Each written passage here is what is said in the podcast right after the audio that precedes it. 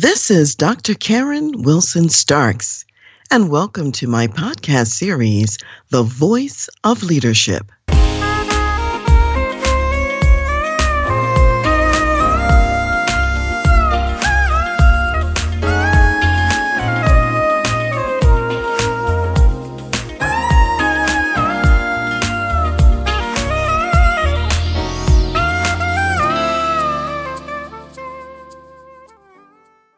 In today's episode, we're going to celebrate the life of Cicely Tyson. She was quite an icon, both in movies on the screen and also on TV, and she did work on Broadway as well. Her career spanned well over 70 some years, and she lived to be 96 years old. She was born on the 19th of December in 1924 in East Harlem, New York City, and she died on the 28th of January 2021, also in New York City. She wrote a book, a memoir, Just as I Am, and it was released two days before she actually died in 2021. Her career includes so many accolades, far more than I can possibly mention, but I am going to mention a few of them just so we have a sense of the breadth of her career. In 2020, she received the Peabody Career Achievement Award. In 2018, she received an honorary Academy Award for Lifetime Achievement. And when she received that, it was described that it was for unforgettable performance and personal integrity, having inspired generations of filmmakers, actors, and also audiences. In 2016, she received the Presidential Medal of Freedom, 2015, the Kennedy Center Honor, and in 2013, at the age of 88, she won a Tony Award for Best Performance and this was for a revival of the trip to Bountiful. So imagine that getting an award at 88 years old, but that's what happened for her in 2013. In 1997, she won the Black Filmmakers Hall of Fame honor.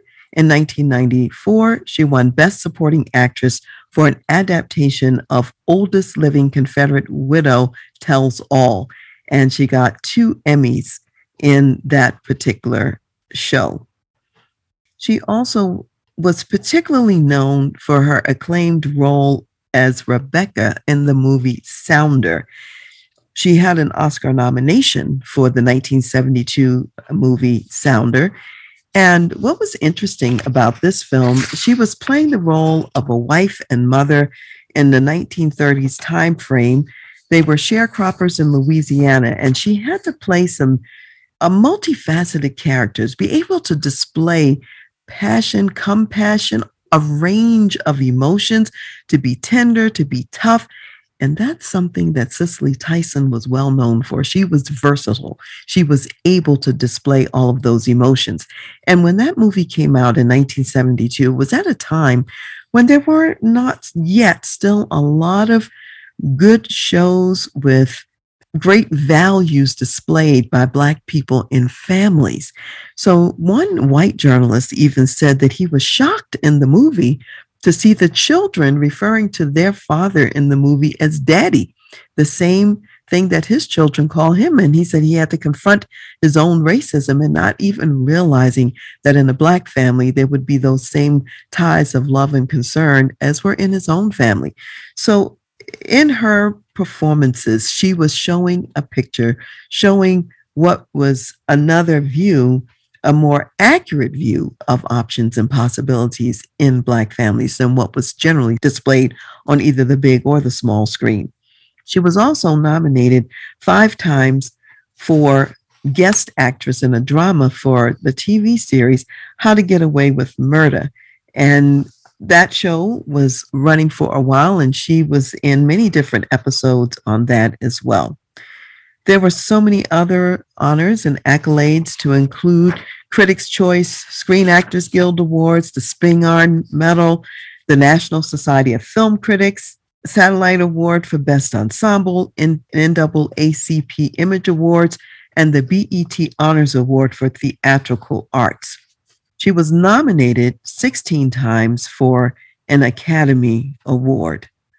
In her early days, her movie debut was in 1956 in the film Odds Against Tomorrow, which also featured Harry Belafonte. She went on to be in The Comedians, Last Angry Man, A Man Called Adam, The Heart is a Lonely Hunter, and many, many other performances.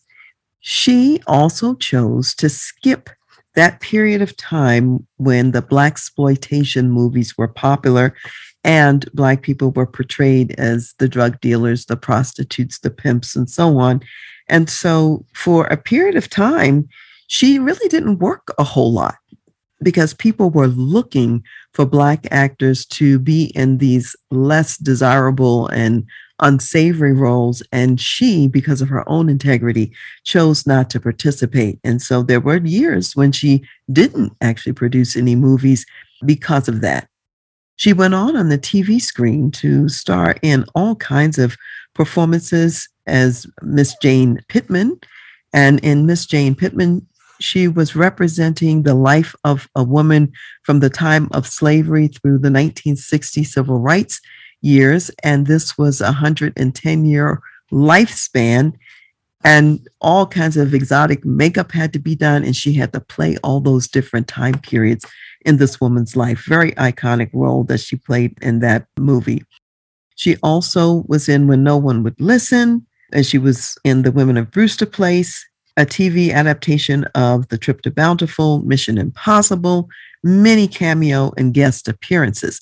She also was very well known for playing iconic kinds of roles where there was a story to tell about important people, and she wanted that story told, and she accepted those roles, things such as the Wilma Rudolph story, or King, which is the story of Dr. Martin Luther King, a woman called Moses, the Marva Collins story. These were all stories that she really wanted to highlight. She also was in other productions such as The Help, Roots. She was the mother of Kunta Kinte in the Roots production, and Fried Green Tomatoes, and so many more. She was on an episode of Law and Order, and she also played in Sweet Justice, where she was a Southern attorney in a civil rights themed legal drama. That was in 1994 to 1995. During Tyler Perry's time and days, he included her in a lot of his productions later on in her career, such as 2005 Diary of a Mad Black Woman, 2006 Madea's Family Reunion, 2010 Why Did I Get Married To, and then Alex Cross in 2012. In 1961, she did an off Broadway production called The Blacks. And this was a role that really catapulted her career and gave her some additional opportunities. When she was serving in The Blacks in the role of Virtue, and she was an original cast member and was there for a number of years, she served with people like Roscoe Lee Browne, James Earl Jones, Godfrey Cambridge, and Raymond St. Jacques. I mean, these are top notch names in the acting world at the time. And because of her work in the Blacks and her excellence, she ended up having the opportunity to be on a recurring TV drama. And she was the first Black woman to be in a recurring role on a Black TV drama series called East Side, West Side. And she was the assistant for the lead actor in that role. It was an office of social workers, as a matter of fact. She did a lot of other Broadway and other kinds of productions to include Lorraine Hansberry's To Be Young, Gifted, and Black. She did that in 1969. And when she was working in the Black, she, she received an award, the Vernon Rice Award, for her performance there. If we dial back a little bit to her early life, when she was raised in New York. Her parents were from the West Indies. They were from the island town of Nevis. They were a very religious family, strongly religious family. Her father was a carpenter and a painter. Her mother was a housekeeper. And they kept a close knit and tight rein on the children. And most of their life really revolved around the church. She spent a lot of time playing the piano, playing the organ, teaching Sunday school, singing in the choir, going to prayer meetings, and involved in lots of activities in the church. Her parents didn't allow them to go to movies. And so later on, she didn't really know what a movie was when she even considered the possibility of being an actor and being in movies. It wasn't anything that she had personally experienced in spite of her parents' close knit reign, she was talking to Kelly Ripa and Ryan Seacrest on their morning show. And it was the last interview that she did before she died. And she did the interview the day before she died. And one of the stories that she tells in that interview is that she used to sneak out of the house after her parents were gone.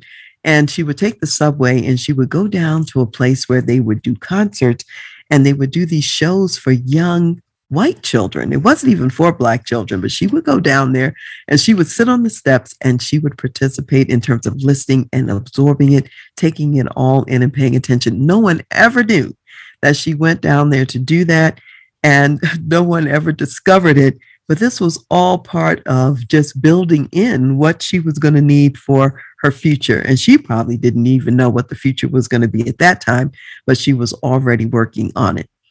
After she graduated high school, she worked as a secretary for the Red Cross. And then she was discovered by a fashion editor of Ebony magazine and she became a model. So that was her first major career. And in her modeling career, she even appeared on in Vogue magazine and also Harper's Bazaar. She later studied at the Actors Studio with Lloyd Richards and Vinette Carroll. She was featured as Barbara Allen in the 1959 off Broadway production, The Dark of the Moon. It was a revival of a musical. She did a number of other variety shows, Talent 59, that was in 1959, and Jolly's Progress, where she was the understudy of the famous Eartha Kitt. So, quite an illustrious career, all kinds of opportunities that she had a chance to participate in. In terms of her TV credits and later TV, she was on shows like The Naked City, The Nurses, I Spy, Slattery's People, and The Bill Cosby Show. Personally, she was also active in arts and charities. In her personal life, she was married to two different husbands.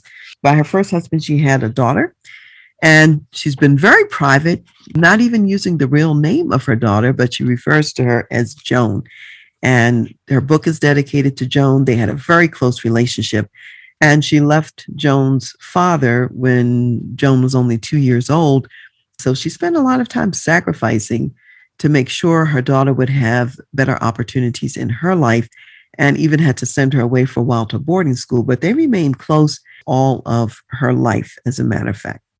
And later, she was also married to jazz musician Miles Davis. And that lasted a number of years. And ultimately, she ended up getting divorced from him as well. It was a tumultuous relationship. And she had a compassionate heart for him because she saw the talent that he had. She saw the gift that he was to the world. And she really wanted him to see that in himself and to stop the destructive life that he was leading. However, that was not to take place. And so she ultimately had to separate herself from him as well. Cicely Tyson's career was long, it was prolific, it was illustrious. And I would say this similar to Sidney Poitier, she made sure not to serve in problematic roles. She refused to be a prostitute in any movie. She refused to be a housekeeper in any movie. She did not do anything that she felt was going to show disrepute and poor credit to Black people. She wasn't going to be a drug addict, nothing that would demean a Black woman. She did not play any of those roles. She was known for playing strong Black women, women who were about something in their lives and who had a message to actually share with other people. When she was young, she was very quiet, and she later learned that she could speak through other people, such as the roles that she was acted in. And that's often how she spoke messages that she wanted to get out to the world and to the public. One trivia fact about the movie Sounder she wanted to play the lead of Rebecca, and that was in her mind, and she was practicing for it and rehearsing for it for a long time. However, the powers to be said that they didn't think she was appropriate for the role. They thought she was too nice looking. They thought she was too sexy, a whole bunch of things that somehow she wasn't the right person for the role. They offered the role to another actor at the time, and that was Gloria Foster. However, in the end, they weren't able to make a deal with Foster because they weren't offering enough money for the role. In the meantime, even though Cicely Tyson knew she was not selected and knew that they were pursuing someone else, she continued to practice for the role on her own. And later on, when the role came back to her and they came back to her with it, she wasn't surprised. And she's friends with Foster, so that was not a problem at all. However, she very clearly said the role didn't belong to Foster, and that's why Foster didn't get it. And she was there waiting and ready. And so when it came back to her, she served. And of course, we know she did an excellent job, and the role really was hers, and it really was for her. To me, that's a special story uh, in her life. I think it was in that role that she finally also realized that it was going to be important for her to think about what roles she could play using her experience as a black woman and that that experience and that voice was going to be important to the public going forward. And so that's when you see some of the other roles she chose to play later on. So as business leaders there are some messages that i want us to take away from her life and her experiences. Number one is that just like Cicely Tyson, you too have an important message. In her case, she realized that her message was more important than just being an actor. The things that she was saying would affect, touch, and change people's lives, just like that white journalist who saw a side of Black life that he had not seen before. And as a CEO or as an executive of a major company, you have an important message too. And it's about more than just the business. Yes, it is about the business. And it's also about the lives of the people in your organization. So you want to think more broadly about what that message is. So, number two is just remembering that people are watching, people are listening, people are learning. So, as they watch, listen, and learn, you want to have something to say. And number three, you have a choice. You have a choice whether you're going to inspire people with what you choose to do or whether you're going to tear them down by playing these roles of prostitutes and pimps and drug addicts and so on. And in her case, she chose to go for roles more like Coretta King, Marva Collins, and people who had a positive message to share, which means you have to be willing to sacrifice and be willing to pass up on some things. It was never about the money for her. Many times she was underpaid for what she did. What it was about for her was getting that message out there. It was very personal. She wanted to be able to water that next generation. So there were those years she sat out and maybe made less money than she could have made because she wasn't willing to compromise her values, to compromise her integrity or to stand and step outside of what she really stood for. In your workplace, there will be many temptations. There will be opportunities to make money, opportunities to engage in fraud, to do things that are not in integrity. And because you too are representing the God of the universe, you too are representing someone greater than yourself, you might choose to take less and maybe to be maligned in some ways because you don't engage in the graft and the crime and the evil that exists and that is available in many workplaces. She also, number five, had to leave home to learn what she needed to learn. Even though she stayed in New York, she got on the subway and she traveled to other parts of town to be exposed to something else. And that is what we have to do. We have to think about it. What do you need to learn in your role as an executive right now? How else do you need to enrich and grow in your experiences? Where might you have to go to get that added learning and growth and be willing to go there? And number six, you want to recognize and live out the calling and the prophecy on your life. And in Cicely Tyson's case, when she was a baby, her mother was wheeling her down the street in the baby carriage. And she tells the story to Kelly Ripa and to Ryan Seacrest. And a woman comes up and starts playing with her in the baby carriage and talking to her, and then speaks to Cicely Tyson's mother and says, Take care of this little girl. Later in your life, she's going to take care of you. She's going to do great things. So that was then a prophecy over Cicely Tyson's life. So there was a calling for her that was recognized and she lived it out. You have a calling on your life too. It's no accident that you are where you are. God has you there for a season, a reason, and a purpose, and you want to take it seriously as well. Number seven, you want to take care of your body, the temple of God. In Cicely Tyson's case, she was asked what was it that contributed to her long life. And as we mentioned earlier, she lived to be 96 years old. And even in her old age, she was still very vibrant. And she was acting well and past her late 80s, even. There were several things she chose. She did not smoke, she didn't drink, she didn't do drugs. And after Dr. Martin Luther King died, she felt then called to vegetarianism as a way to stay healthy. And she said she lived life every day with joy because she loved life. And that was also part of her staying vibrant. So I would say dare to be different. Everybody around you might be smoking, drinking, taking drugs, whatever it is that they're doing to destroy the temple of God, their bodies. And I say to you, you have many opportunities to do all of that too in your role as a senior executive. And you can choose to take care of the temple, to live the long life that God has ordained for you so that you can touch many lives and many people in the process. So, as we close today's segment, I'd like to share a number of verses. And I'm going to start first in Proverbs, the 19th chapter. And this starts with verse 20, and it says, Listen to the counsel and receive instruction that you may be wise in your latter days. There are many plans in a man's heart. Nevertheless, the Lord's counsel that will stand. So when I think of Cicely Tyson and I think about the fact she spent all of that time in her early formative years in a religious and a church setting, she was hearing counsel, she was receiving instruction, she made many plans, and the counsel of the Lord is what stood in her life. And even though it might look like in the natural, like with the movie Sounder, that a door was closed, she knew that God is the one who opens and closes doors, and she really didn't worry about it.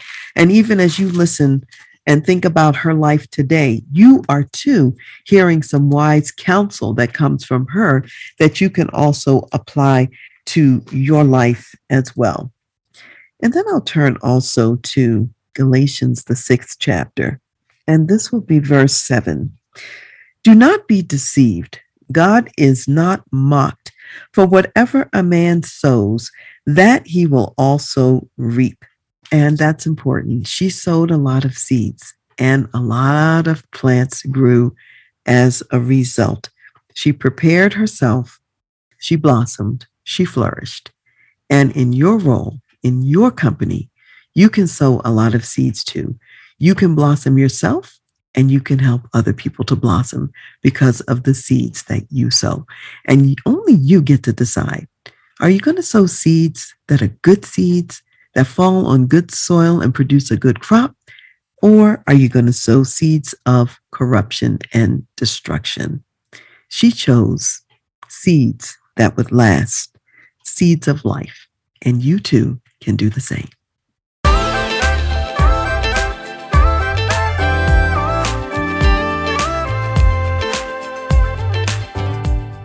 You've been listening to The Voice of Leadership with me, Dr. Karen Wilson Starks.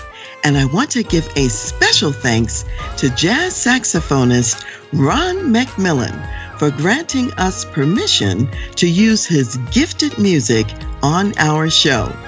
Thanks for listening. And remember to go to my website, transleadership.com, for more strategies, insights, and leadership resources.